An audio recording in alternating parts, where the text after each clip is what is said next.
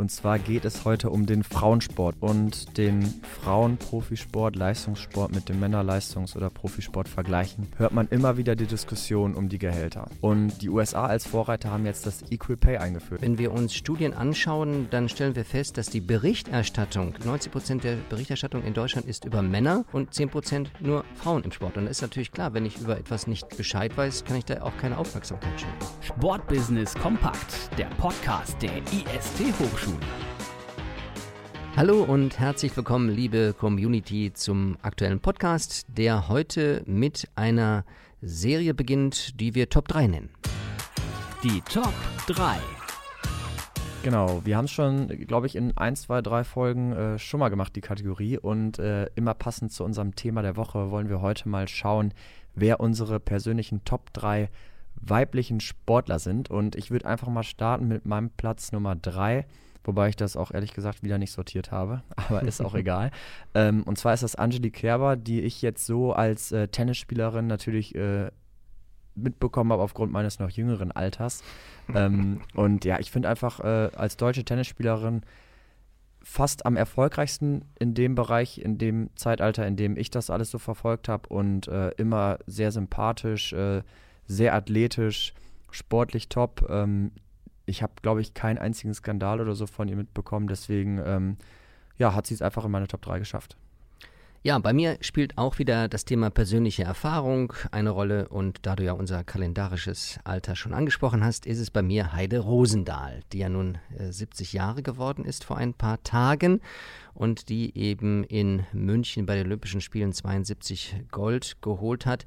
Ich finde es insofern äh, mehr als bemerkenswert, weil sie auch eine tatlose Karriere hingelegt hat. Äh, ihr Mann ist erfolgreicher Trainer der Sohnemann ist erfolgreich unterwegs, es ist eine echte Sportfamilie. Sie selber hat sich sehr stark auch sozial engagiert in verschiedenen äh, Organisationen. Von daher äh, Heide Rosendahl. Kann ich äh, gut nachvollziehen. Ich mache jetzt mal genau das Gegenteil und, Gegenteil und gehe so ein bisschen weg von unserem kalendarischen Alter.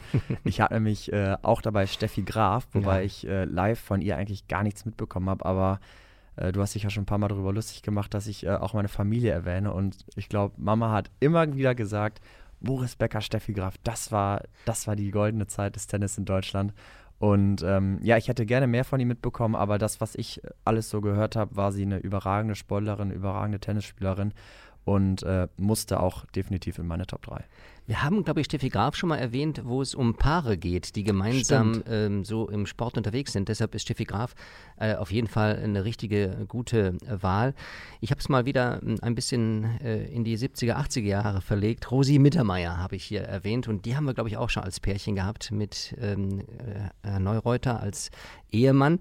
Hm, ich finde es insofern bemerkenswert, als dass wieder die gleichen Kriterien für mich eine Rolle spielen. Eben erfolgreiche Sportlerin, äh, langjährig langjährig für den Sport aktiv, ähm, für Gesunderhaltung unterwegs. Die ganze Familie ist sportbegeistert. Rosi Mittermeier, Platz 2.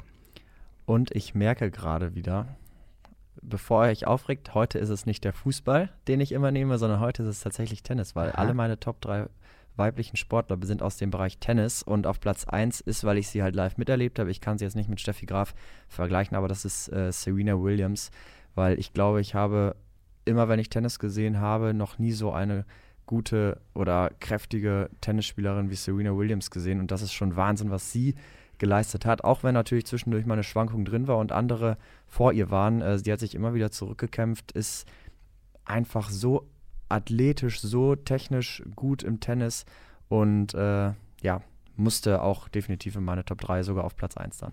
So, und ich habe mal eine Athletin herausgesucht, die eben jüngeren Datums ist, 28 Jahre, Malaika Mihambo. Weil ich finde, das ist eine coole Socke, die Frau, denn die hat äh, mehrfach die deutschen Meisterschaften gewonnen, ist Europameister, Weltmeister, Olympiasiegerin, jetzt äh, Tokio mit genau sieben Meter Weitsprung. Äh, super spannender Wettkampf, aber ich glaube, die Frau verbindet für mich eben das, was ich aus der Vergangenheit positiv gesehen habe bei Heide Rosendahl und bei Rosi Mittermeier. Also Mihambo zuzuschauen, wie sie sich vorbereitet, wie sie in den Wettkampf reingeht, mit welcher Ernsthaftigkeit sie es betreibt und die Erfolge, die ihr dann ins Haus stehen, finde ich großartig. Ja, also auch verdient in deinen Top 3. Wir haben gesagt, die Top 3 haben was mit unserem Thema der Woche zu tun. Das schauen wir uns nämlich jetzt mal an. Das Thema der Woche. Und zwar geht es heute um den Frauensport. Und dann direkt die Frage, was ist überhaupt Frauensport und gibt es überhaupt Frauensport? Gerd, ja, die, an. Die Formulierung ist sicherlich ähm, irreführend, weil es gibt ja nur Männer und Frauen, die Sport betreiben. Dann sagt man halt, wenn Frauen das machen, das ist Frauensport und wenn das Männer machen, das ist Männersport. Aber eigentlich ist es immer Sport. Es gibt eigentlich diese Unterscheidung nicht. Die hat sich möglicherweise historisch entwickelt aber in der aufgeklärten Gegenwart dürfte man eigentlich nur sagen Frauen im Sport, wenn man das mal so spezifisch, gender, genderspezifisch sagen will. Und immer wenn wir auf den Profisport gucken und den Frauenprofisport, Leistungssport mit dem Männerleistungs- oder Profisport vergleichen, hört man immer wieder die Diskussion um die Gehälter. Zum Beispiel, bestes Beispiel ist Fußball, was da für Gehälter bei den Männern fließen im Vergleich zu den Frauen. Und äh, die USA als Vorreiter haben jetzt das Equal Pay eingeführt, Gerhard. Erzähl mal ein bisschen was darüber. Genau, es ist also wirklich ein historischer Tag, der 22. Februar, 22.02.22. Da sind manche zum Standesamt gelaufen, aber die Frauen haben in den USA für ihren Sport einen wirklichen Durchbruch errungen, nämlich ähm, die US-Superstar Megan ähm, Rapinoe hat eben den Kompromiss bekommen, dass 24 Millionen Dollar jetzt eben als Kompromisspaket äh, für die Athletin zur Verfügung stehen. Davon gehen 22 Millionen konkret an die Spielerin, der Rest wird in einen Fonds ausgeschüttet, der dann nach der Karriere Frauen und Mädchen eben fördert. Und das ist schon mehr als interessant, weil das ist ein mehrjähriger Wettkampf gewesen. Äh, schon seit 2019 versucht man dort eben diesen gleichen ähm, äh, Bezahlbetrag zu bekommen, ist immer wieder vor Gerichten gescheitert und jetzt aber ist der Durchbruch äh, ähm, gelungen und seit dem 22. Februar 2022 gibt es ein Equal Pay im US-Fußball. Ich finde dieses Thema Gehälter im Sport, wenn du Frauen und Männer vergleichst, ich finde es immer super schwierig zu sagen, weil ähm, meiner Meinung nach müsste der oder müsste man das Geld bekommen, was man auch quasi einnimmt. Und äh, es ist ja auch so, dass Frauen im Tennis, ich hatte ja gerade drei Beispiele aus dem Tennis, da verdienen die Frauen ja auch nahezu genauso viel wie die Männer. Ich glaube, weiß ich gar nicht, wahrscheinlich sogar genauso viel, ähm, weil die auch so viel Aufmerksamkeit bekommen, weil die Frauen im Tennis einfach eine überragende Leistung bringen. Ich will auch gar nicht sagen, dass Frauen im Fußball keine überragende Leistung bringen, aber die Aufmerksamkeit, die der Frauenfußball im Vergleich zum Männerfußball, sage ich jetzt mal, generiert, ist einfach weniger. Und deswegen wäre meiner Meinung nach da auch kein gleiches Gehalt so gerechtfertigt, wie ich äh, das beurteilen kann. Es ist aber auch so, und äh, die Kritik am DFB finde ich auch gerechtfertigt, dass äh, zu wenig in, den, in, die Vermarktung des Frauenfußballs investiert wird. Weil ich glaube, wenn man da mehr investieren würde und das nicht so nur so beiläufig laufen lassen würde, dann wäre da auch mehr Potenzial möglich. Es geht immer um das Thema eben Aufmerksamkeit. Wenn wir uns Studien anschauen, dann stellen wir fest, dass die Berichterstattung, egal über welche Art von Sport, bei Männern 90 Prozent, also 90 äh, Prozent der Berichterstattung in Deutschland ist über Männer im Sport und und 10% nur Frauen im Sport. Und das ist natürlich klar, wenn ich über etwas nicht Bescheid weiß, kann ich da auch keine Aufmerksamkeit schenken.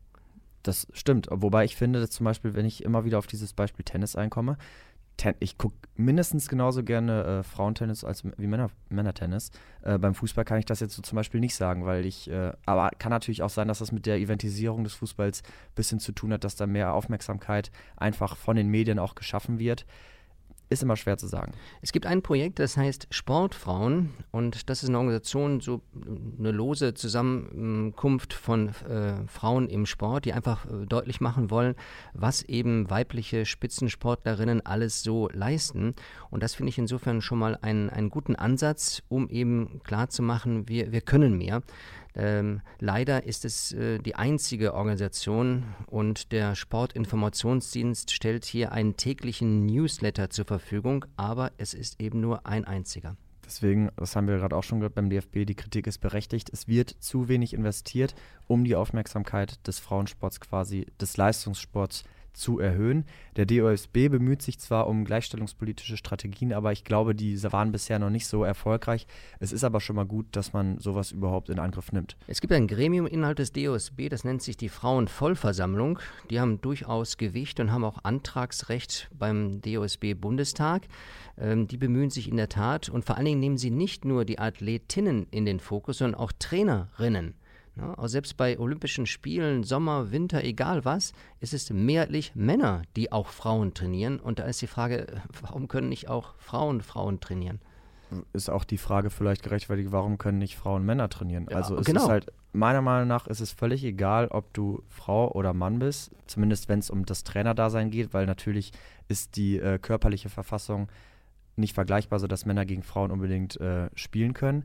Aber was das Trainersein angeht, warum sollte eine Frau, die fachlich und äh, in der Lage ist zu motivieren, warum sollte die nicht Männer trainieren, wenn sie fachlich dazu in der Lage ist? Also nur weil es ein Mann ist, sollte er es nicht machen, nur weil es eine Frau ist, sollte man es nicht machen, sondern man sollte die Person nehmen, die wirklich die Qualität hat, die Mannschaft am besten vorzubereiten oder am besten zu trainieren. Also bei, beim Trainerstatus ist auf ein ganz großes Manko. Ein anderer Punkt ist ja, dass Kinder Idole brauchen. Man sagt also keine Spitze ohne Breite und keine Breite ohne Spitze und wir brauchen Vorbilder. Und eine Form, äh, Vorbilder zu generieren, ist ja die Hall of Fame. Die ist seit 2006, also die Hall of Fame des deutschen Sports, um sie korrekterweise äh, zu benennen. Und sie ist ja von der Stiftung Deutsche Sporthilfe ins Leben gerufen. Und wenn wir uns diese äh, lange Liste von Namen anschauen, da fällt uns auf, dass wir 96 Männer haben, aber nur 24 Frauen. Das ist eine krasse Zahl. Und ich versuche das jetzt, das kann völlig den Haaren herbeigezogen sein, aber ich versuche das jetzt mal so ein bisschen zu begründen.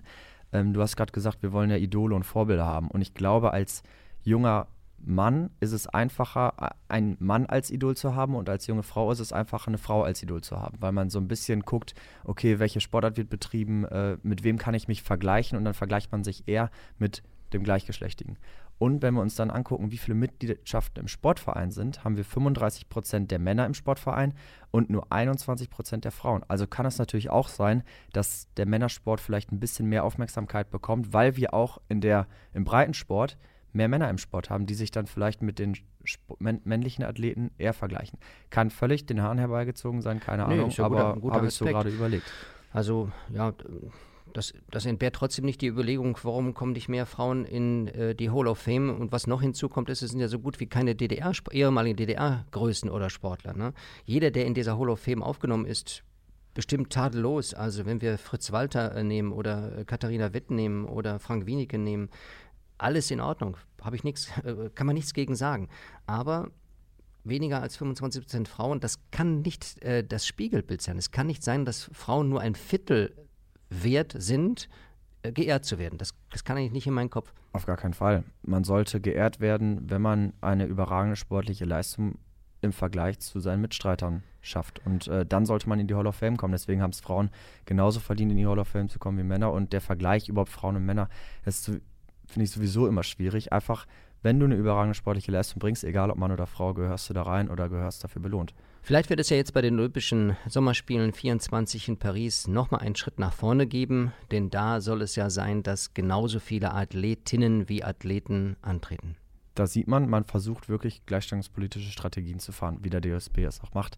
Was ich auch mal interessant fand, zu schauen, was sind so überhaupt die beliebtesten Frauensportarten? Welche Sportarten Und? betreiben die Frauen? Äh, war Fitness tatsächlich, ich habe mich jetzt gar nicht mal so gewundert. Mhm. Fitnessstudio oder Fahrradfahren, Joggen und Nordic Walking waren es. Und äh, bei den Männern sind es halt eher so Ballsportarten, Teamsportarten wie Basketball, Fußball, Handball, Tennis.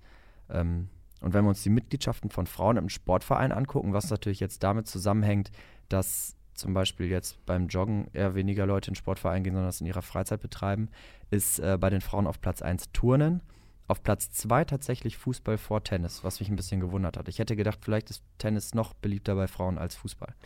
Hier müsste man vielleicht mal eine Studie anstellen, ob diese Sportarten, ich habe gerade mal mitgeschrieben, Fitness, Fahrradfahren, Jogging hast du gesagt und dann glaube ich noch Nordic Walking, ne? Ja, genau. Möglicherweise drängt man Frauen ja in diese Sportart nach dem Motto, das könnt ihr ruhig mal machen.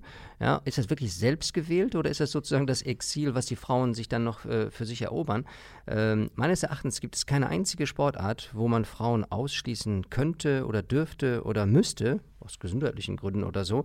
Ähm, aber ich befürchte mal, dass das Thema Fitness, Pilates, was man da Aerobic, dass man das eher sozusagen als eine Insel den Frauen anbietet.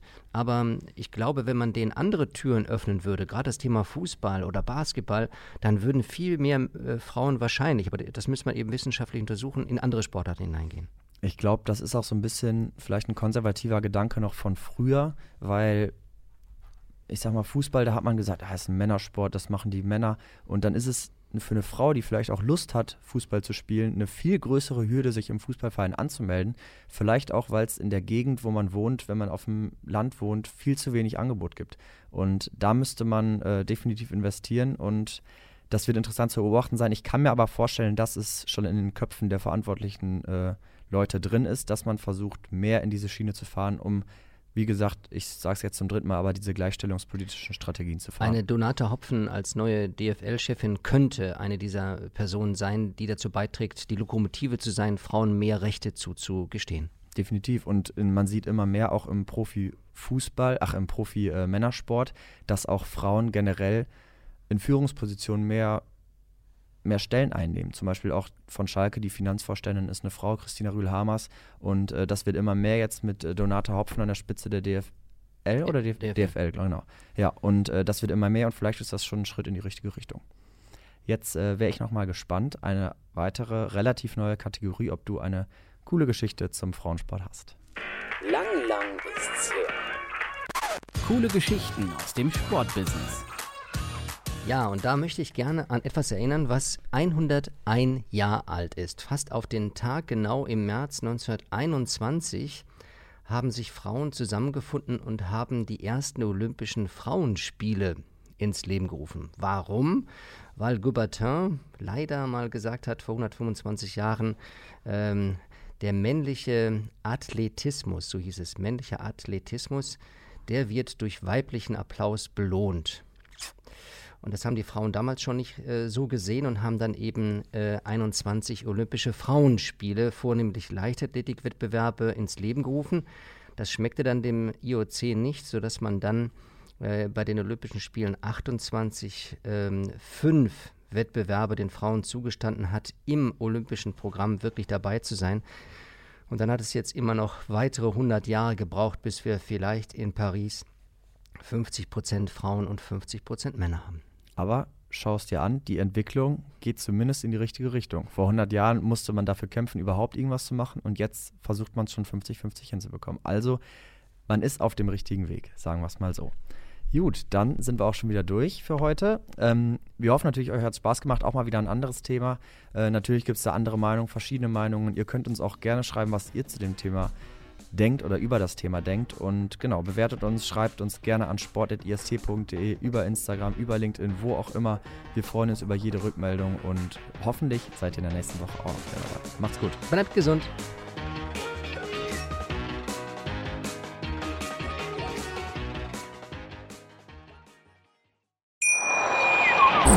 Schatz, ich bin neu verliebt. Was? Da drüben. Das ist er. Aber das ist ein Auto. Ja, Mit ihm habe ich alles richtig gemacht. Wunschauto einfach kaufen, verkaufen oder leasen. Bei Autoscout24. Alles richtig gemacht. Wie baut man eine harmonische Beziehung zu seinem Hund auf? Puh, gar nicht so leicht. Und deshalb frage ich nach, wie es anderen Hundeeltern gelingt, beziehungsweise wie die daran arbeiten. Bei Iswas Dog reden wir dann drüber. Alle 14 Tage neu mit mir, Malte Asmus und unserer Expertin für eine harmonische Mensch-Hund-Beziehung, Melanie Lippisch. Ist was, Dog? Mit Malte Asmus. Überall, wo es Podcasts gibt.